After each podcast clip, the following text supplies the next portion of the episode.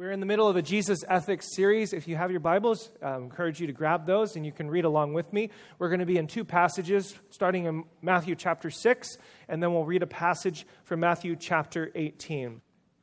And as you are turning there or finding it in your personal digital device, uh, let me pray for our message and our teaching time.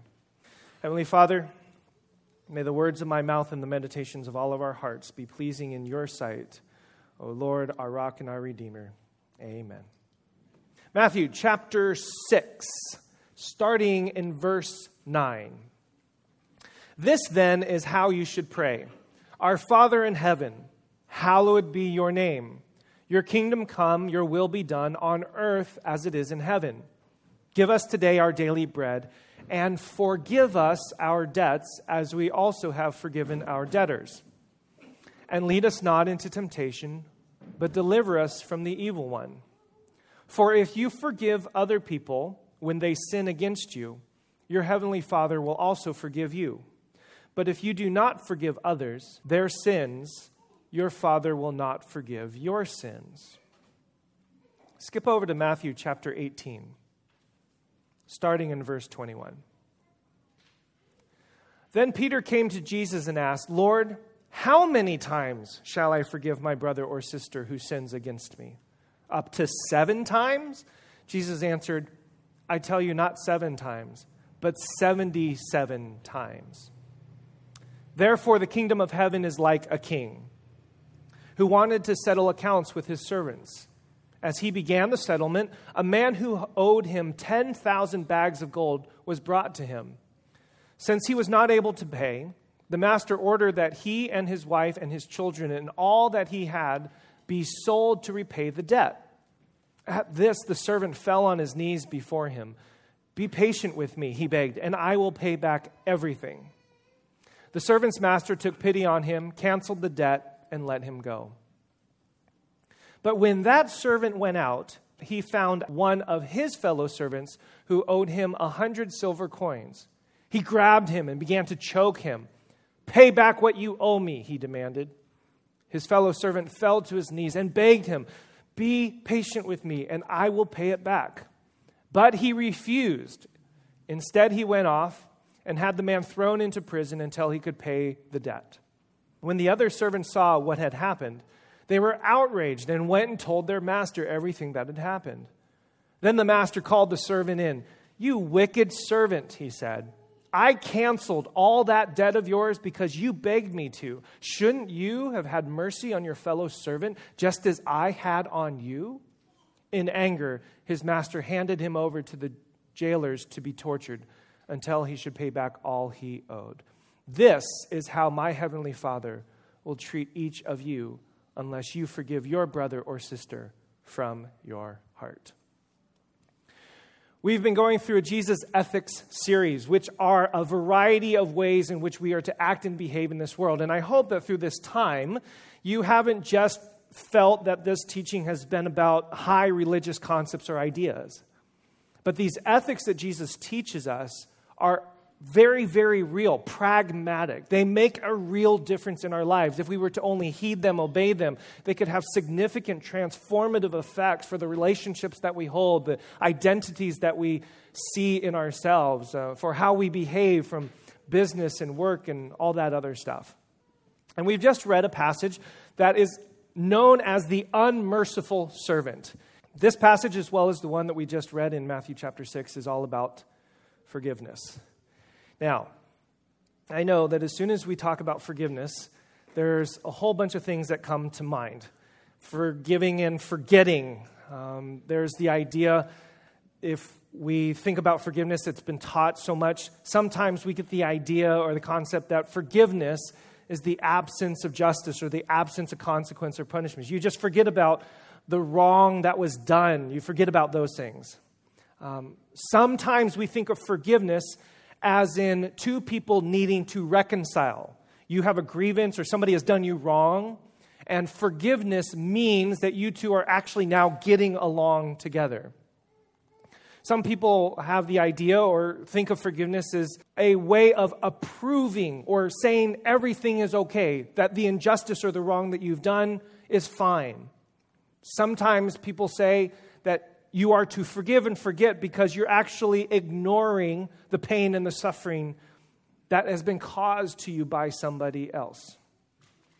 And some others might suggest that the reason why you forgive is because you actually want to express trust to another person. Oh, that was just a mistake that they did, and you should forgive them. Therefore, you should allow them to go ahead and participate in whatever relationship or activity or responsibility that they once had before. And I just want to share at the outset that forgiveness is absolutely none of these things. And what Jesus teaches here goes far deeper and has far more profound implications if we were to understand what forgiveness is. Forgiveness is really hard, let's just be honest. Forgiveness is something none of us in this room, I think at the core gut of our humanity, even really wants to entertain. When somebody does us wrong or somebody expresses an injustice or somebody treats us in a way that dehumanizes us, humiliates us, puts us in a compromising position, strips us of any dignity, if anybody does that to us, the most immediate human response is to fight back, to get revenge, retributive justice. They are going to get theirs, eye for eye, tooth for tooth, etc., etc. And so that kind of idea, that immediate impulse within all of us, is actually exemplified, is actually stated in that passage. How many times am I supposed to forgive? Seven times? Because that statement there is to give us the idea that you think of forgiveness, you think of forgiveness as a category or a labeling or a tallying up of offenses. And if you were to search the phrase 70 times 7, the first thing that comes up is a mathematical equation. And it's very easy for us to think, okay, Jesus saying 70 times 7, uh, so 490 times, which means or can have the implication that, okay, if you mess me up 490 times, I will be a good Christian and I will forgive you. But on 491, you're done, Buster. It's over. Game on. But I would like to suggest to you that this is not forgiveness either. Forgiveness, or the idea of forgiveness, goes far deeper into something that could be fundamentally transformative for our world. I was tempted to share concepts, ideas, principles, which I'll get to a little bit later but I thought it would be more powerful actually to share with you a few stories. Two stories in particular. It's really hard to narrow them down. The first story comes from Pennsylvania in 2006. I don't know if you remember this story, where a crazed man with a gun walked into a schoolhouse, an Amish schoolhouse, shot 10 children, and then killed himself. The story that emerged out of that, obviously one of disbelief, heartbreak, trauma, tragedy. The other amazing story that emerged out of this was a story of forgiveness. Take a look at this story, and then we'll continue. As the nation marks the anniversary this week of the Newtown, Connecticut school shooting, families of some of the 26 who were killed attended a vigil today at the National Cathedral in Washington. Prayers were offered for all of the victims of gun violence in this country and that would include the five young Amish girls who were killed and five who were wounded just a few years ago in south central Pennsylvania. Jeff Glor tells us that out of the horror of that school shooting has come a lesson in forgiveness. It's been seven years since Terri Roberts' life changed forever. In October 2006, her 32 year old son Charlie walked into an Amish school in Lancaster County and shot 10 young girls before killing himself. I heard the sirens and saw helicopters. Then the phone was ringing, and it was my husband. And he said, I need you to come to Charlie's house right away. And I got out of the car and I looked at my husband, and these sunken eyes just saying, It was Charlie. That could not be. And yet it truly was. It was true. It was our son. Robert's initial reaction was that she had to move away. But the Amish came to her house the night of the shooting to say they wanted her to stay. Some of the victims' families attended her son's funeral. There are not words to describe how that made us feel that day. And then for the mother and father that had lost not just one, but two daughters at the hand of our son, to come up and be the first ones to greet us. Wow. Is there anything in this life we shouldn't forgive? Terri Roberts now shares this message with those who've experienced trauma. And every Thursday, she cares for the most seriously wounded survivor of the shooting, now 13. It's against Amish beliefs to appear on camera, so Donald Kraybill often speaks on their behalf. You have this mother who raised a son that did this horrific damage to this young woman. And the mother has the courage and the spiritual fortitude to come back and to care for this uh, young woman. And the parents of the young woman welcome her into their home. It's a powerful, powerful story. Those families in Newtown who may still have understandably conflicted feelings now, still less than a year later, what do you, what do you say to them? Ask God to provide new things in your lives, new things to focus on, and that doesn't take the place of what is lost. But it can give us a hope and a future. A future made possible for Terri Roberts because of forgiveness. Jeff Glor, CBS News, Lancaster County, Pennsylvania. A new hope, a new future, all because of forgiveness. The second story was sent to me by a friend of mine recently. I don't know if you remember this picture or not. Um, it's a, one of the most famous pictures that has come out of the war in Vietnam. And um, Kim Phuc, who is the girl that is pictured there, has now shared her story. It's been authored in a book, and she now travels around to share a little bit about her journey and her story. And so listen to her tell a little bit of her journey as the girl in this picture. On June 8, 1972, I ran out from Cao Dai Temple in my village, Trang Bang, South Vietnam. I saw an airplane getting lower and then four bombs falling down.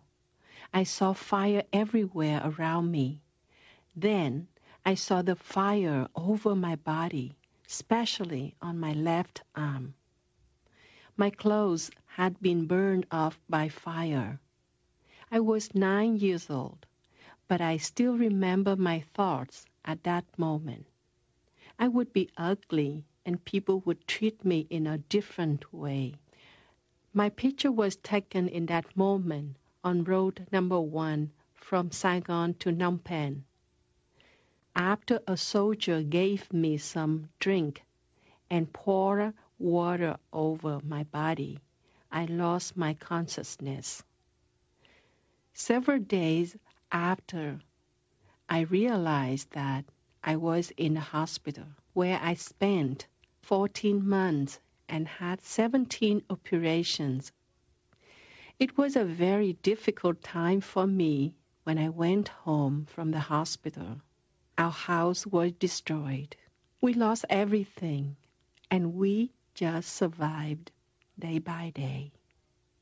Although I suffer from pain, itching, and headaches all the time, the long hospital stay made me dream to become a doctor.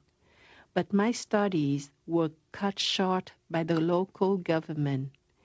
They wanted me as a symbol of the state.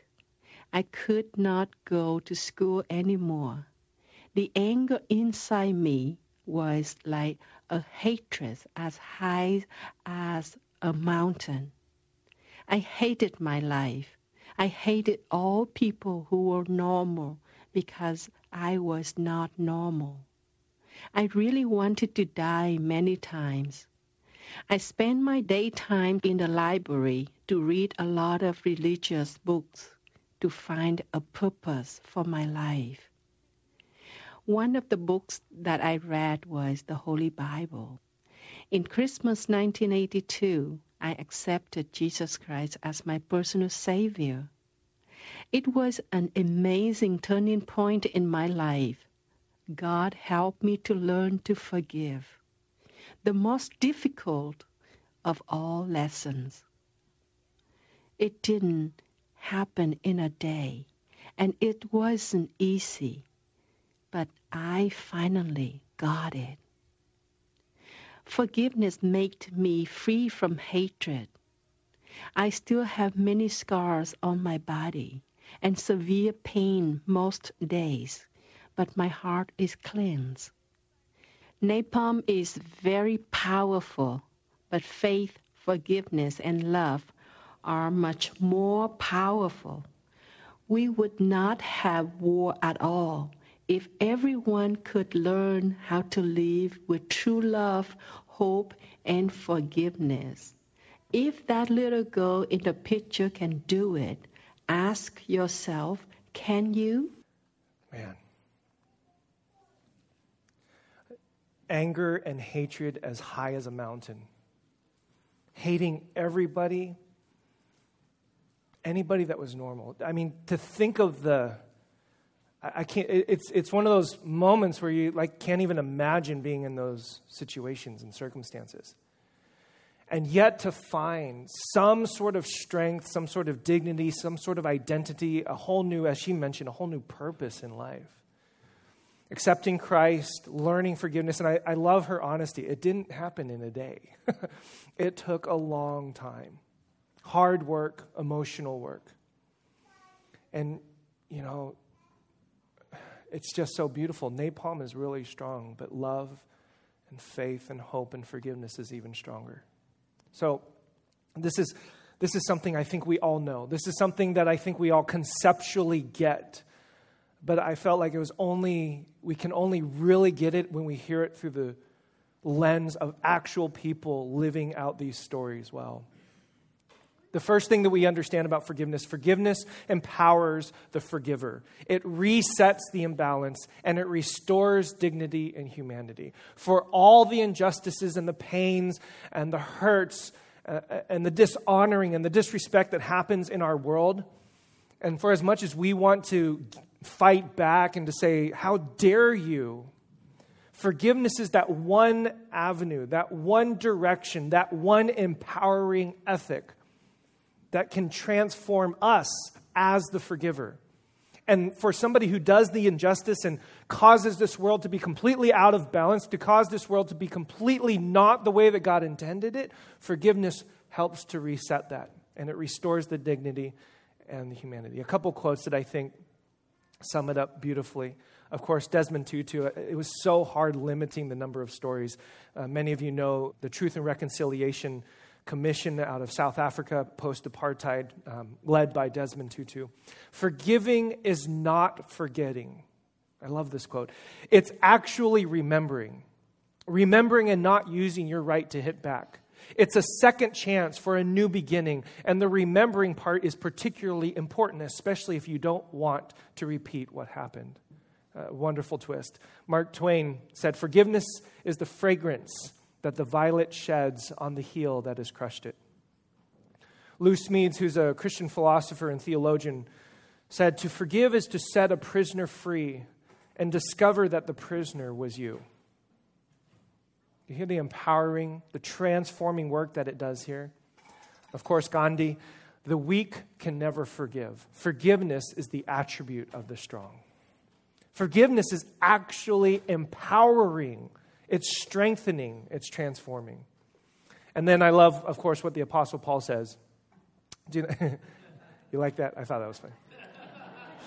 do not, do not be overcome with evil, but overcome evil with good.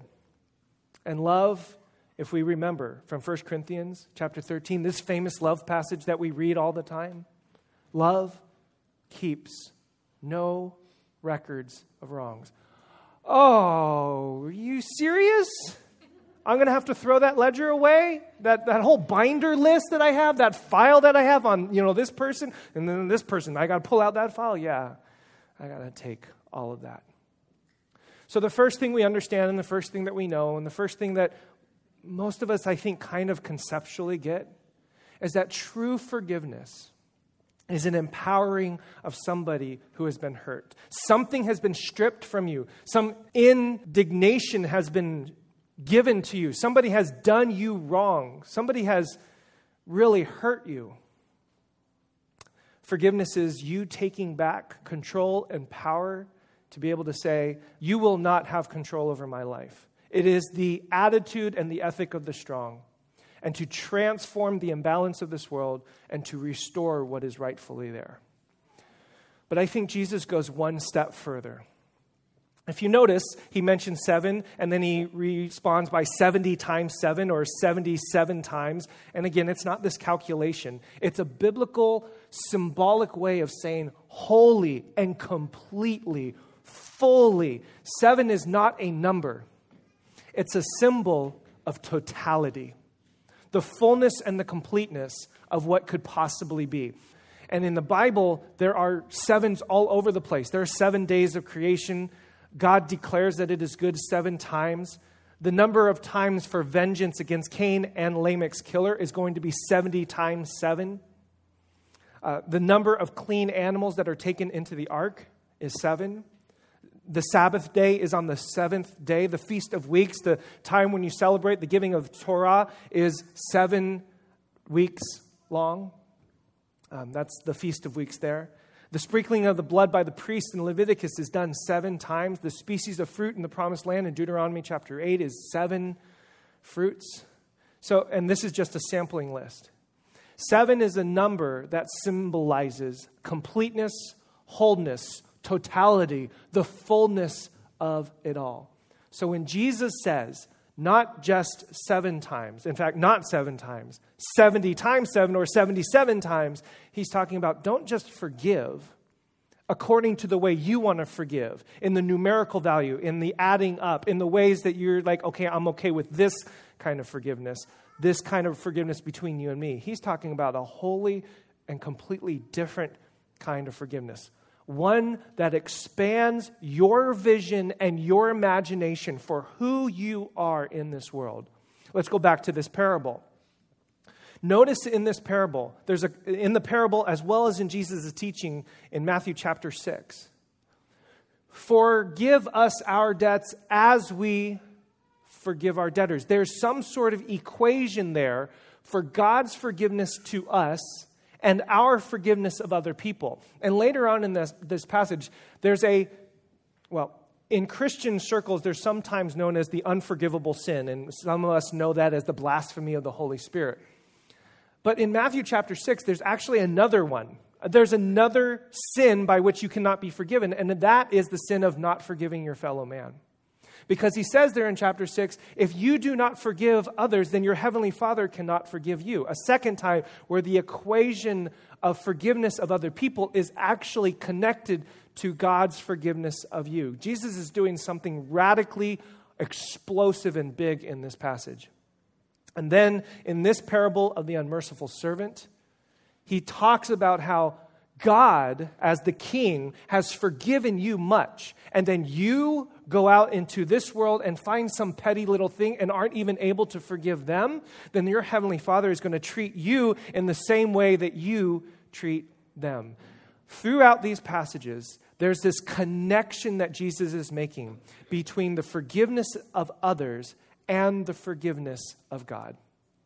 It explodes into something much bigger than you making right or forgiving your fellow man in the Sermon on the Mount, there are these passages in addition, early throughout that passage, where if you do this, then great is your reward in heaven. And then if you do this, then great is your reward in heaven. And if you do this, then great is your reward in heaven. Your heavenly Father sees you. And then, of course, as we forgive our debtors. My question for us is simply this What is the thing, therefore, that is incomplete? If we are to forgive 70 times 7, and that is a symbolic number to mean completeness, what is the thing that is incomplete in our standard operating procedure of forgiveness? What I'm going to suggest to you is that what's missing in that equation is we think forgiveness is simply about you and me, your brother, your sister, um, a coworker or a friend or a family member, and forgiveness exists here. But these passages, as well as others, Luke chapter 7 is another example where a woman comes in and, you know, throws down this alabaster jar and begins to wet Jesus' feet with her tears. And, and, and the people that he's surrounded with are just indignant. What is this woman doing? And Jesus says something to the effect, you know what? Uh, you're probably not very grateful because you haven't been forgiven much. But the person who has been forgiven much, that person is grateful much. You're telling me that the forgiveness that I extend to somebody else, the forgiveness that I extend to a family member, a coworker, a brother or a sister, is actually a reflection of how I see how God has forgiven me. Those connections there.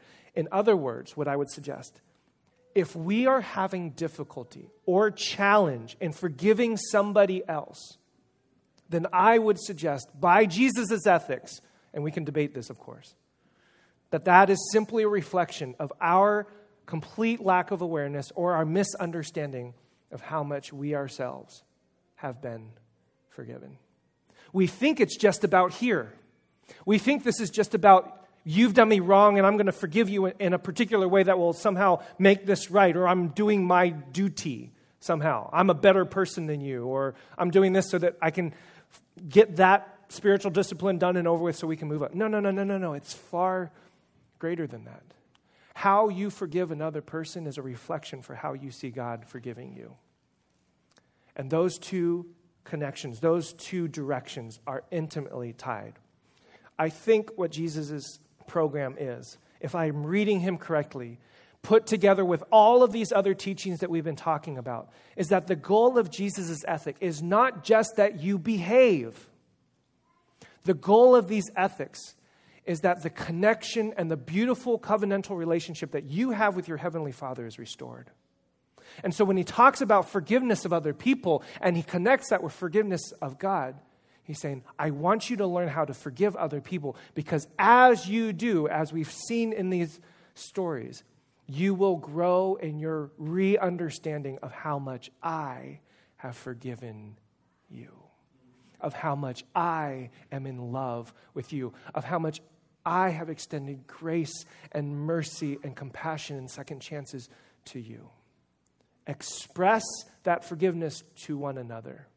And in doing so, you will restore your understanding of God's forgiveness to you. What is fundamentally broken, what I am suggesting, is not that we are behaving badly. And if you see somebody not forgiving somebody else, don't condemn them because you're just going to have to be forgiven for condemning them. You know, shame on you for not forgiving. What is fundamentally broken is not that we're behaving badly. What is fundamentally broken is that we've lost our sense of awe and our sense of wonder and our identity as people that are deeply loved and forgiven by our Heavenly Father. 1 John 3 1. How great, how magnificent, how awe inspiring is this love of God that He has lavished upon us. Have we forgotten? Have we completely forgotten how much He loves? When we refuse to forgive another, that is evidence that we have forgotten. So, number one, forgiveness empowers the forgiver. It resets the imbalance. It restores dignity and our humanity. It does something to us, and it's good. We should practice that because when somebody does us wrong, to forgive is to be re empowered, to transform our hearts, and to transform reality. But the second reason why we forgive is because forgiveness, according to Jesus' ethic and according to his teachings, is when we forgive our fellow human being, our brother, our sister, our spouse, our coworker, anybody else who has done us wrong, we are reminded and we are restored once again into this covenantal, phenomenally awe inspiring relationship with our Heavenly Father. And if we can get that, if we can get on that journey, that would transform everything. Now, a reminder forgiveness is not these things. That'll have to take place at another time where we learn what it means to reconcile after you forgive or what does it mean? Just because you forgive somebody doesn't mean that you now allow them back into your life. This isn't all about that. But this is about the possible ways in which we see injustice done to us. One we either forget about it or two we never forget about it and we just hold a grudge. I think the jesus ethic for us is to restore our humanity and to restore our relationship with the heavenly father and that would be a beautiful gift. Because to be honest, sometimes I don't feel forgiven by God. I don't feel that. And I walk around with that shame and that guilt and that burden. And I hear it all the time. I'm just not good enough. I don't know if God could love me. I hear that all the time. So the practice of forgiveness is not just about you behaving correctly. It's also about your journey of being restored back to the Heavenly Father in a relationship where He loves you deeply, desperately, passionately in a way that is so awe inspiring, it's just almost incomprehensible. Now, let's make the rubber meet the road here. Let's start with the simple things. That person that cut you off on the freeway, that took your parking spot when you clearly had your turn signal on. Preach it. that person on the phone, that call that you had to make. Or maybe it was that company that bought you out, caused you to be laid off. Are you able to forgive? Let's take it a step further. People in your own family, brothers, sisters, spouses, friends, nations. And then let's really bring it home churches.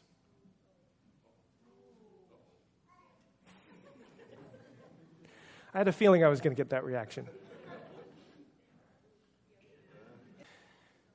You know, I hesitated to talk too much about this, but it's a reality in our situation, isn't it? It's a reality in our life. In fact, it's not just a reality for us locally, it's a reality for us globally as we take a look at the ways in which religious people have acted and behaved.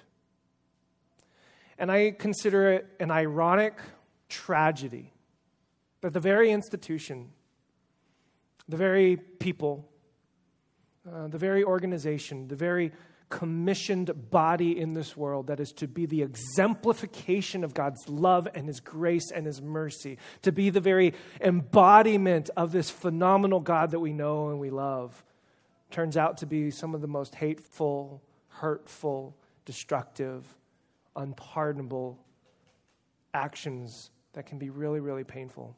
And we've talked about this before here. It's okay. We've said that church hurt is often the worst hurt.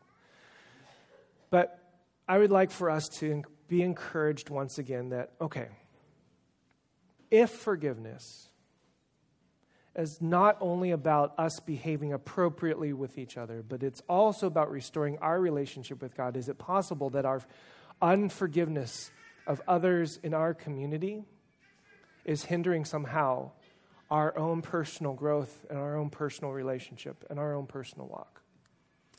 And maybe if we could connect those two once again and begin to extend that forgiveness to each other in that way great healing and empowerment, empowered healing could come to us and to these communities.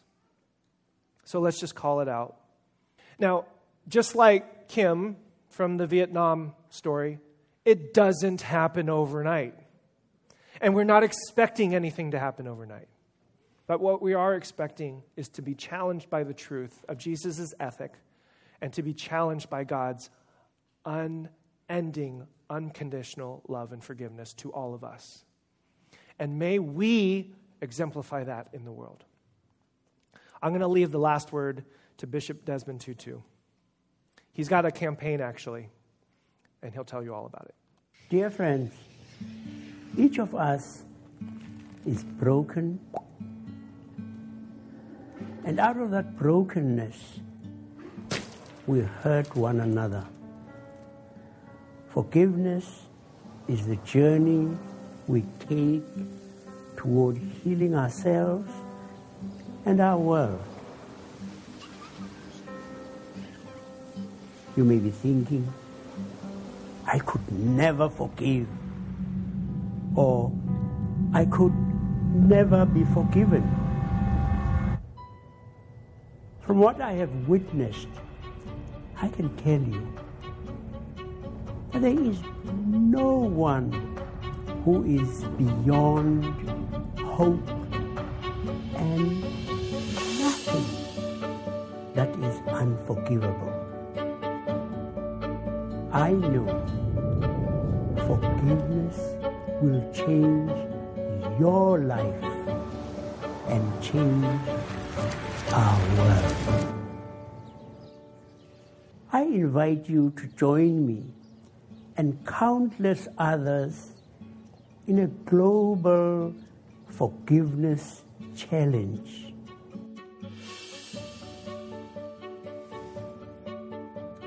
So, if you're interested, I would encourage you Ready?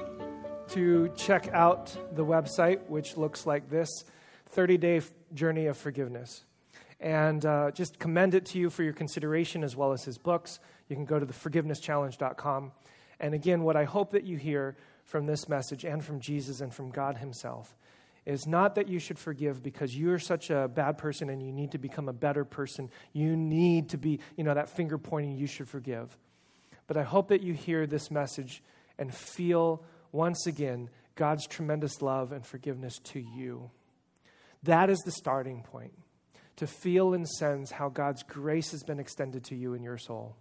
And it is from that particular point that you can then have the strength and the empowerment and the, and the wherewithal and the understanding to then extend that forgiveness to others. God, thank you for your words, and we are challenged. There is so much more to discuss, and so much more to understand, and so much more to wrestle with because there's a lot of injustice and a lot of hurt and a lot of pain in this world. And God, when we hear the word forgiveness, I know many of us in this room are going to feel completely powerless and frustrated because we don't want to do this. But we can also not deny the truth and the power of your teachings. And we cannot deny the truth and the power of who you are in this world. So, God, somewhere between that space, would you meet us?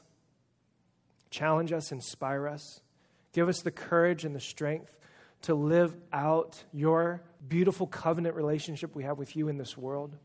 Help us to exemplify that as best as we can so that we ourselves can be transformed and this world can be transformed. And I pray this in your name. Amen.